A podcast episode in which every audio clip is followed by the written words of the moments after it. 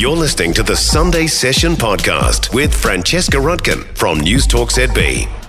Oh my good God, Steve Newall with entertainment news. What's happening in Hollywood? Well, um, some picket signs, uh, some new signs joined the picket on Friday as actors joined writers picketing studios. Um, some choice uh, examples include Logan Roy would pay us more.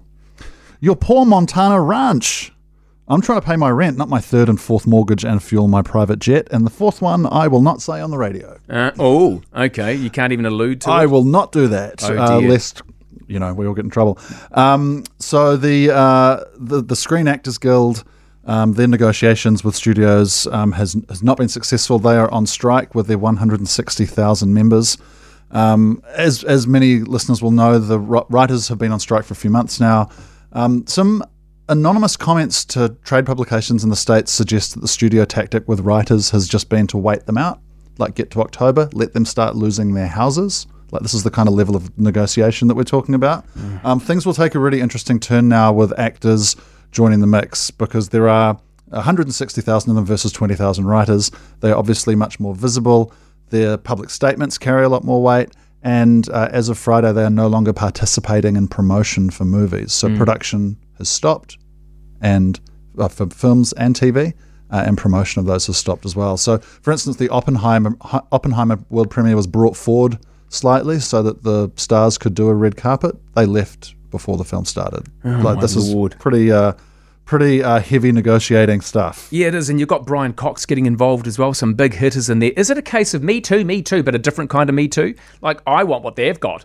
Ah, this is so one really interesting thread of commentary I, I read around the Writers Guild was someone saying we're not just doing it this for ourselves. we all the all the gains that we enjoy were fought for by people one or two generations behind. So it's very much a future oriented. Uh, situation these are not you know a bunch of wealthy people in Beverly, Beverly Hills trying to increase their share but fighting for the future of their industry the way that streaming has changed the marketplace and the earnings has been huge. So many actors, um, you know, s- still receive residuals. That's that's payments long after the show's originally aired, but but it's their share of the ongoing earnings of that show being repeated. Now, streaming's changed that fundamentally. The, the way that those uh, shows and films on streamers are used is, is almost to justify your subscription price rather than to be something that you you know sell ads around. So Yeah. that model needs to be revisited. Also, the the increasing discussions around AI.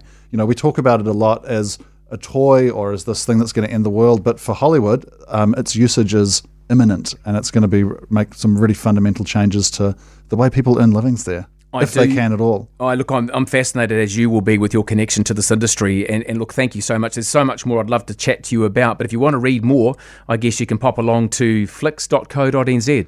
Yeah, we haven't done a big deep dive into this, um, but I'd recommend heading over to uh, Hollywood Reporter or Deadline for some uh, added info. They'll note that both of those uh, outlets have been under pressure to change some of their quotes recently. I think the war is playing out um, in the offices of media as much as it is on the picket lines uh, and on our TV screens at the moment. Thank you. Steve Newall there, the editor of flicks.co.nz. For more from the Sunday Session with Francesca Rudkin, listen live to News Talk ZB from 9 a.m. Sunday or follow the podcast on iHeartRadio.